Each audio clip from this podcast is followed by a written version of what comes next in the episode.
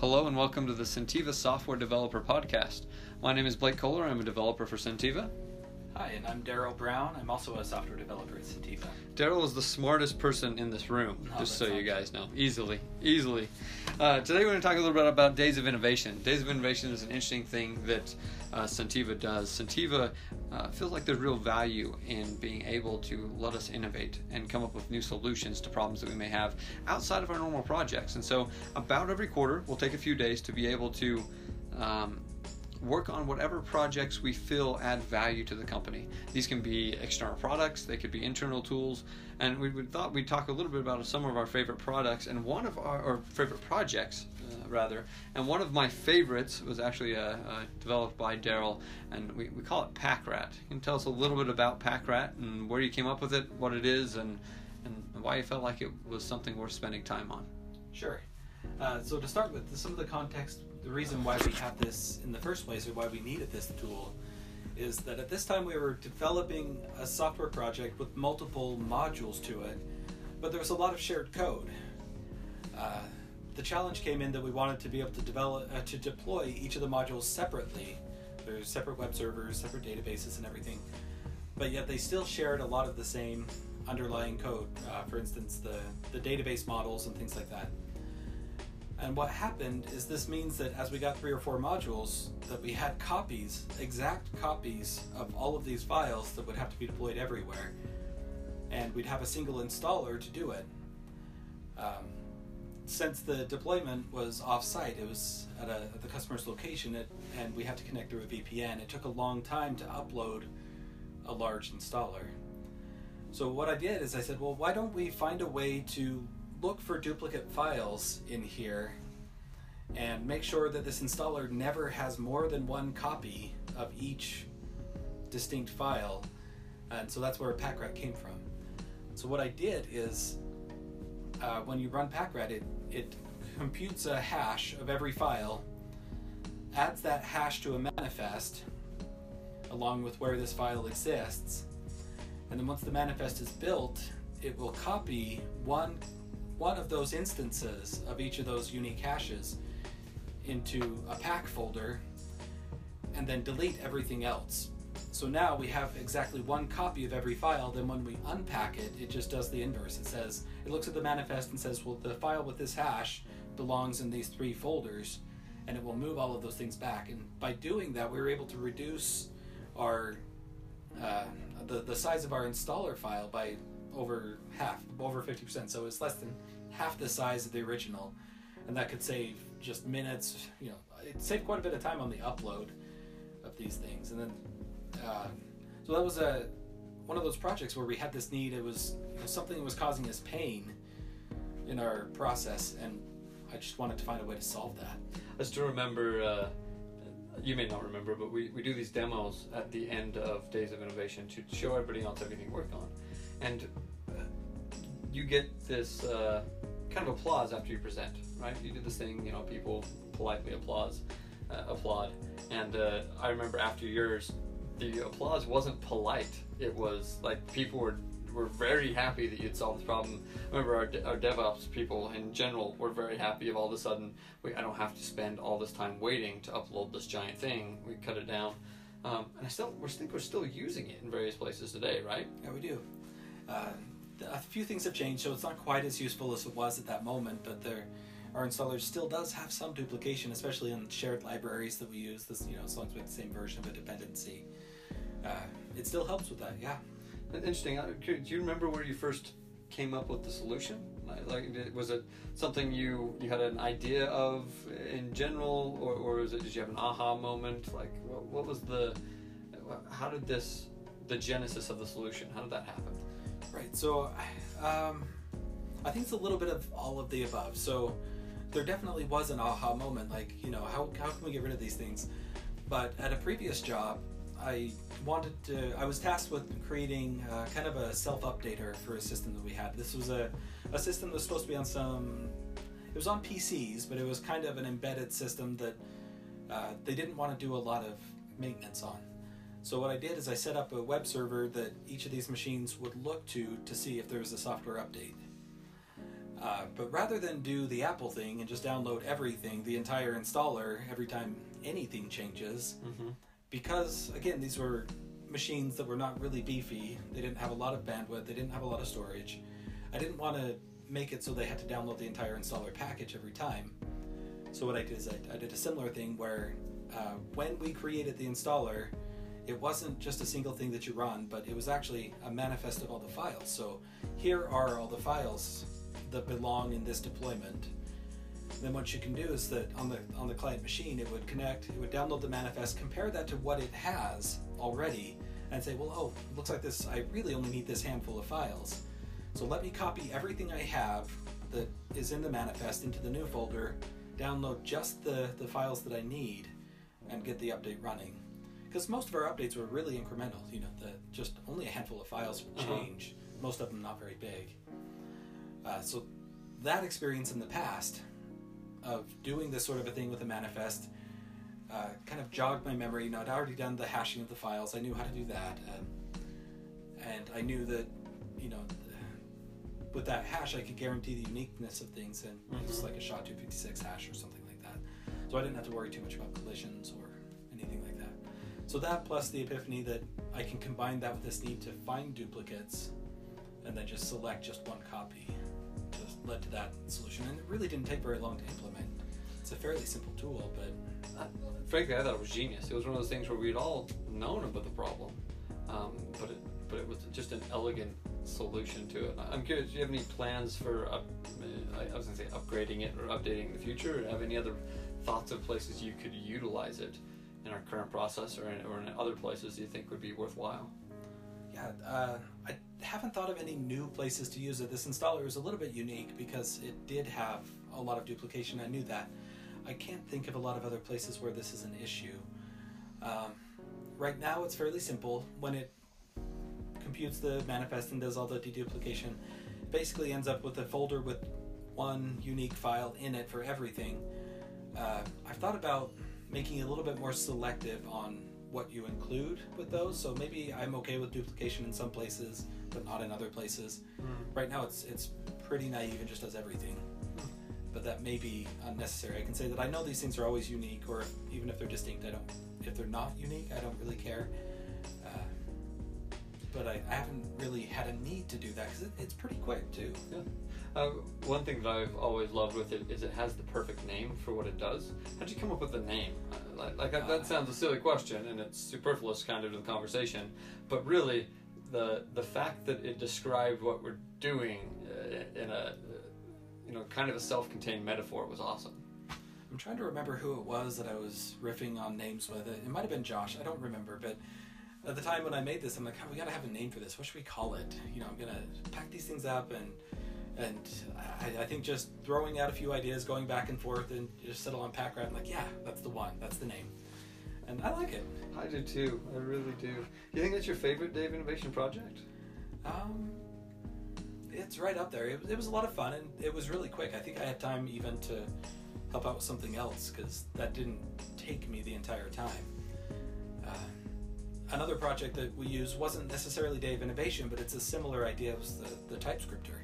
Yeah. We had this need where we were using Angular 2 on the front end, and we have all the models from the server, but we were having a little bit of a trouble, having some trouble keeping all of the client models in sync with the server models. And we had seen that there was a product out there called Typewriter, but it was Uh-huh. it didn't quite do exactly what we wanted. It wasn't quite integrated the way we wanted it to be, so I ended up creating TypeScripter, which we could inter- integrate with our server-side build process to automatically generate those models. it's amazing how much I rely on TypeScript now. Um, but I, I, I do remember complaining to you about so I'd gone to ngconf and we decided we were going to make that change to Angular 2, um, which is probably a horrible decision. Which is another podcast in and of itself. Not that Angular 2 is bad or Angular 6 or whatever, but at the time it was in release candidate 1, which really was like alpha 1, is really what it probably should have been, uh, as, as it changed drastically. Um, but but we loved using TypeScript and it was awesome. But keeping these models in sync were painful, um, and and the evolution of this thing is really interesting for me because uh, at the time my wife had been just gotten pregnant and she was in that super sick. My wife gets ridiculously sick, and so but she's still in that that, that early phase of pregnancy, very very sick, and just kind of announced it to people. Um, and so we're working on this, and I remember complaining to you one day, and we finding that that. Uh, the, what was it, typewriter? Was that what it Yeah. called? Finding typewriter and thinking like this is close, but not quite. And then I basically left for a month. I, I came in occasionally, but but I worked from home and and I uh, I was I was out because my wife was that sick. And I came back and all of a sudden there was just this new cool thing that just worked. Um, and, and now it's ubiquitous, I think, at, at Centeva, right? It's all Yeah, over the place.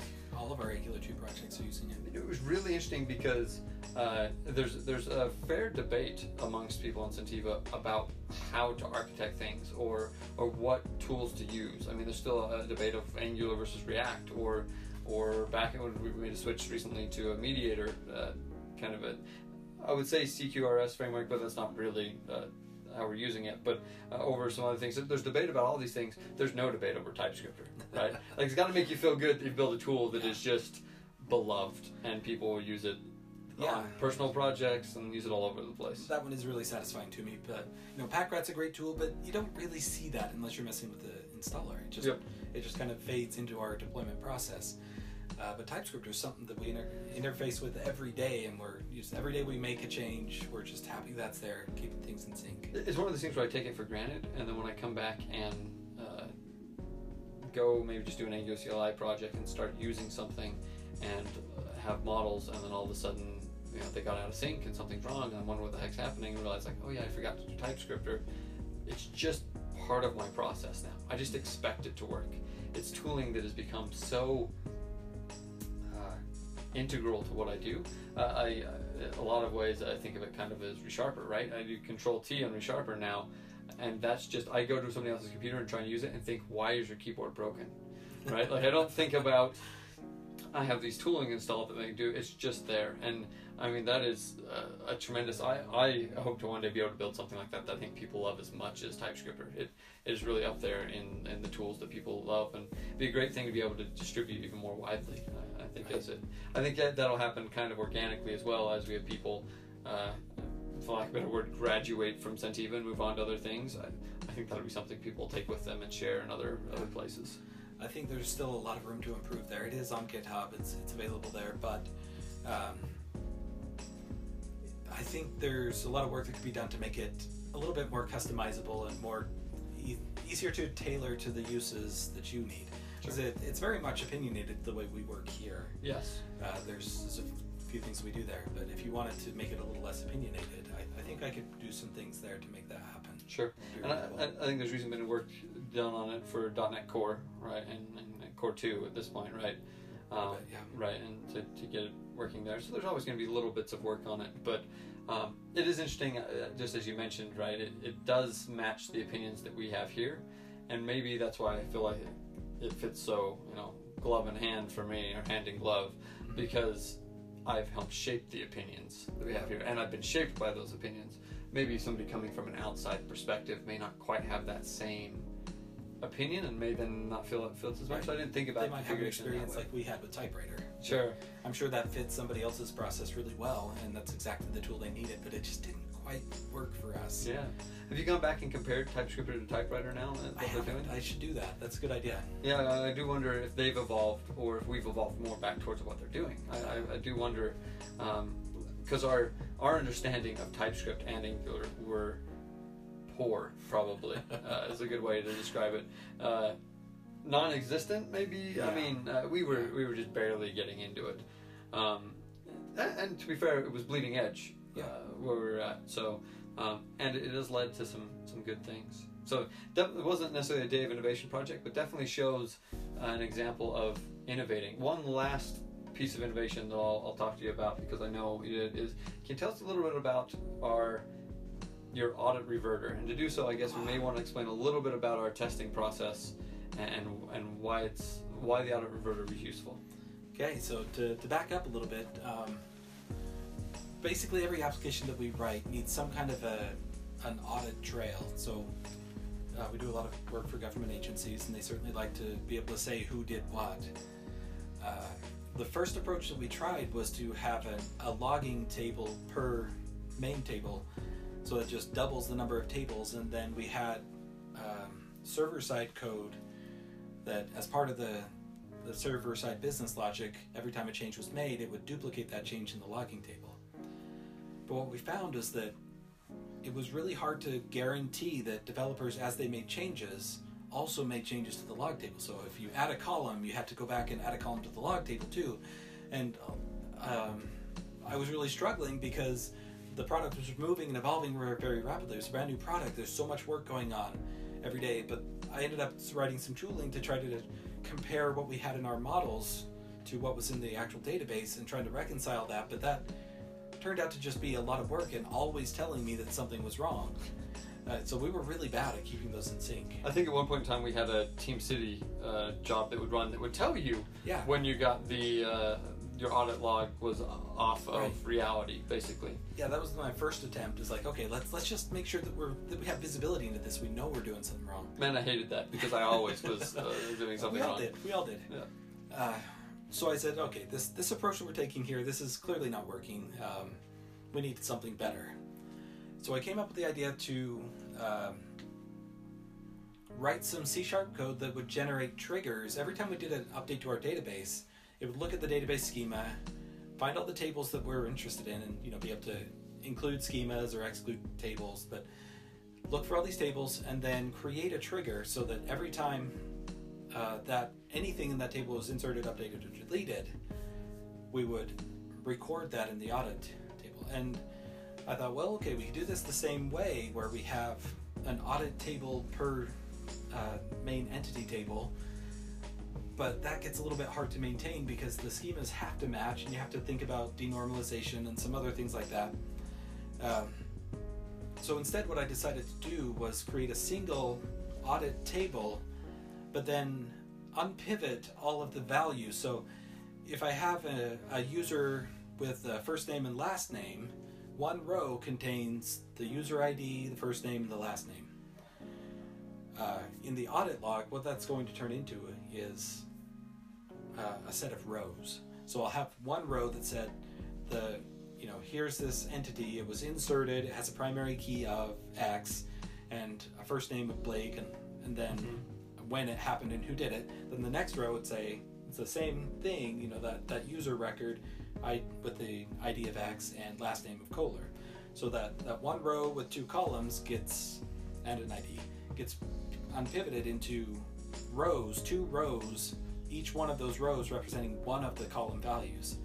And that table does get very large, but what that does is it gives us a, a, a generic structure that we can record all changes authoritatively.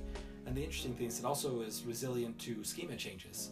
So, you know, everything that was logged is logged as the schema existed that day, but if I were to add another column later, I would just suddenly start seeing that new column in the audit log. Or even if I remove a column, I don't have to worry about removing anything from the audit log because I'm not actually representing things the same way. Um, so I did that, that was cool. But then we had some requirements to be able to undo some of the changes that were made.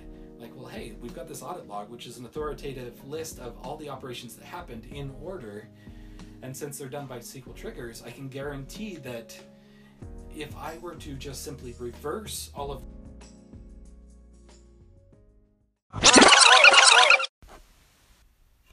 Darrel was just telling us about the audit reverter.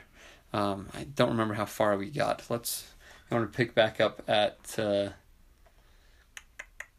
So I'll, I'll go back to a little bit to um, setting up the, the whole story, why this happened, and Yep. um, where we wanted to go with it. So we had the, the reverting working for the application to undo changes that a user had made and saved, and they said, oh, well, I don't want to do that. You could automatically roll back to the state you were in before they did that. And I got to thinking, well, we have this, we, we have taken a lot of pains in our tests that hit the database to make sure that when our test is finished, the database isn't cluttered up with test data, because that that clutter can affect future tests if you're not careful. Because now the the test might be expecting this to be in an empty state, but it's no longer empty because the prior test put something there.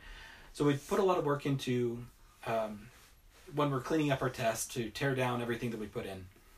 But it's a very manual process, very error prone. Lots and lots of test failures be- in the cleanup code because, you know, we just did something wrong or we we missed this particular situation where we have a foreign key, so I can't delete this thing. There was a lot of time and effort put into maintaining our test teardown, which has just felt like time wasted. And as I got thinking about this, with my recent experience of having undone changes that the users made in the application at runtime, I, I had a, the light bulb went off. Said, well, why couldn't I just do that for tests? I mean, it's the exact same problem. So I created what we call the audit reverter. Uses this auditing table uh, as the platform for giving us the information we need to undo all of our test changes. Uh, so adapting what I'd done in the application to do that and ended up with the audit reverter and uh, it's in place now and it's actually kind of magical not to have to worry about any teardown at all. Oh man, that's amazing! It, I, I was just thinking about during that teardown process how often my test would fail because I'd forget to clean up correctly. Right. Right, and I'd make a change that would then all of a sudden affect how I needed to clean up on all these tests. So I'd be going back through and fixing twenty tests. Well, I'm, I'm not fixing any of the logic in the test. I'm just fixing the the cleanup of everything.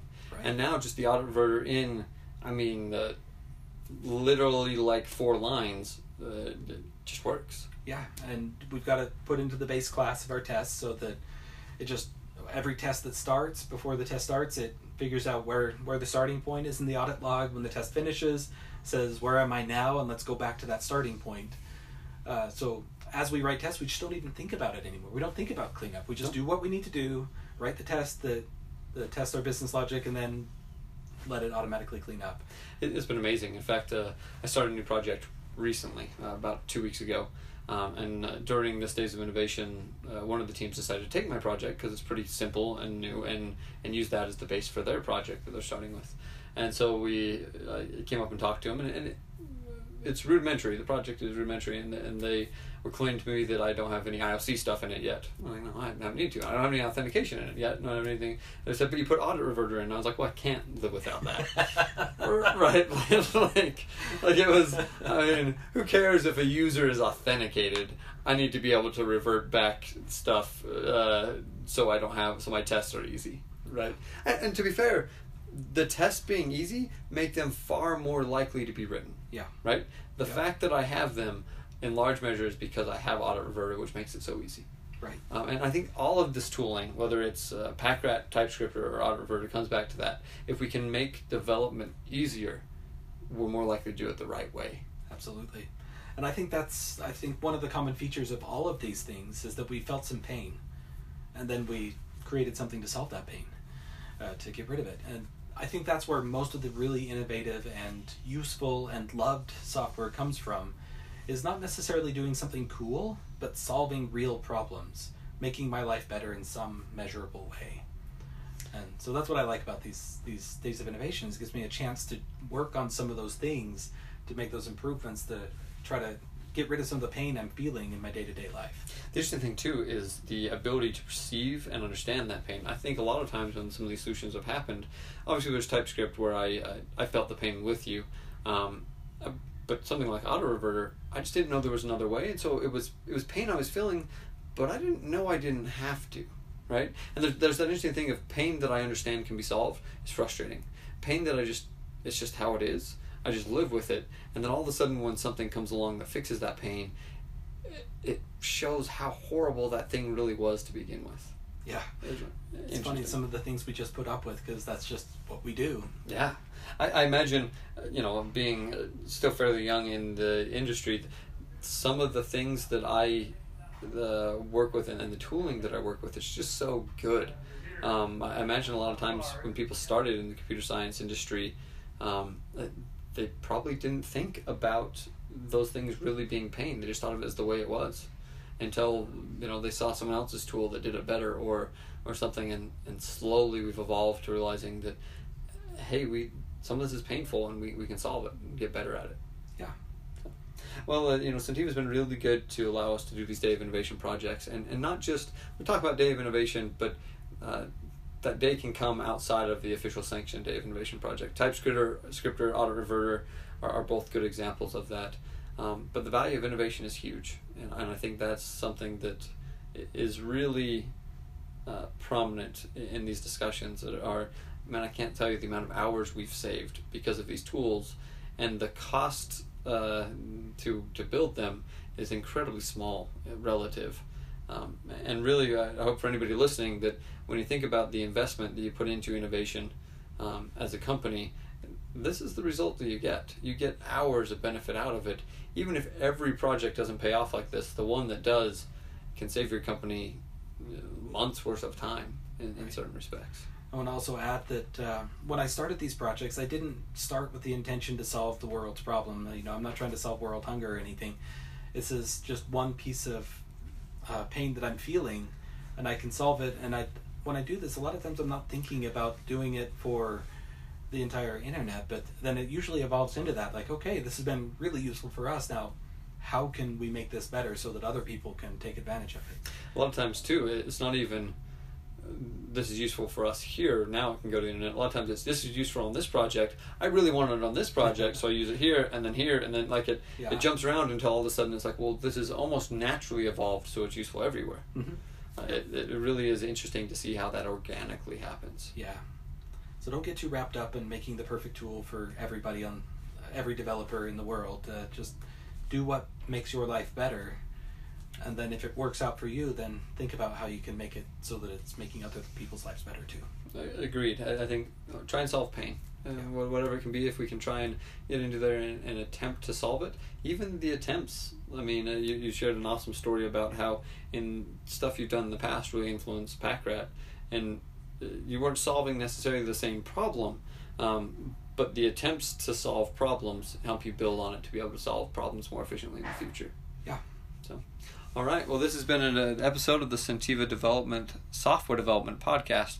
We uh, appreciate you listening, and please hope you join us later. Thanks. And now to get out of here.